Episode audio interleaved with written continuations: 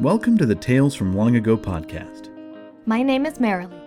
And I'm Eric. We are a husband and wife team who are delighted to help you create wonder in your home through stories and crafts. Once a week, I will read a fairy tale, tall tale, trickster tale, and more, with Marilee helping with the voices. Once a week, I will share quick tips and free patterns on the craft side to help you and your children embroider wonder into your home. We have six children because we love kids and hate sleeping. So we have years of experience bringing wonder into our home, and now we want to help you do it too. Spring is upon us, and with this comes new beginnings. I am in the middle of spring cleaning and changing up some of the decorations in our home, including my boy's bedroom. Reorganizing usually inspires Marilee to come up with a fun gift or craft. For example, for the next month or so, we are giving away a cute sewing pattern for Rumpelstiltskin. You can get that by going to tutusandfairytales.com slash rumpgift, because we're not going to make you spell Rumpelstiltskin. We'll offer new little gifts every month or so, so revisit the site periodically, or just join the mailing list and we'll let you know where to go. Anyway, back to what we were talking about. Why do we use stories and crafts to bring wonder into our home? Fairy tales tell us about magic and magical beings witches, fairies, dragons, talking fish, mermaids, and more. This certainly brings a sense of wonder into children. I would love to live there. What would I do if I were him? What would I do if I were her? And so on.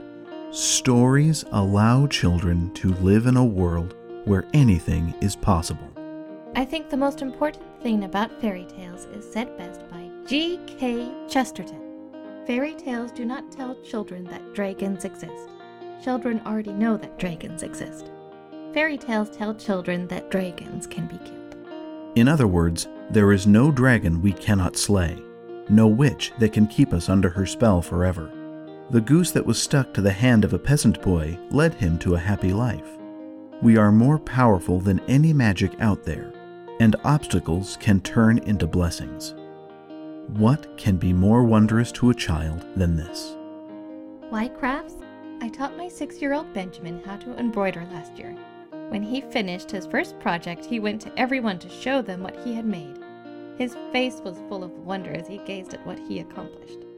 Our hands can bring these stories to life in ways that enhance our wonder to them. Can you see your child reaching up and touching the spinning wheel Rumpelstiltskin used to spin hay into gold? The spinning wheel can be spinning in her mind as she pretends she is the one making gold. Or a simple, handmade toy can be used to fight the dragon scare thieves away, or travel to seek one's fortune. I know firsthand from my childhood how stories and crafts create wonder. My husband has helped me bring it into our home, and now my husband and I are here to help you bring wonder into yours. Welcome to the Tales from Long Ago podcast. We are so happy you're here.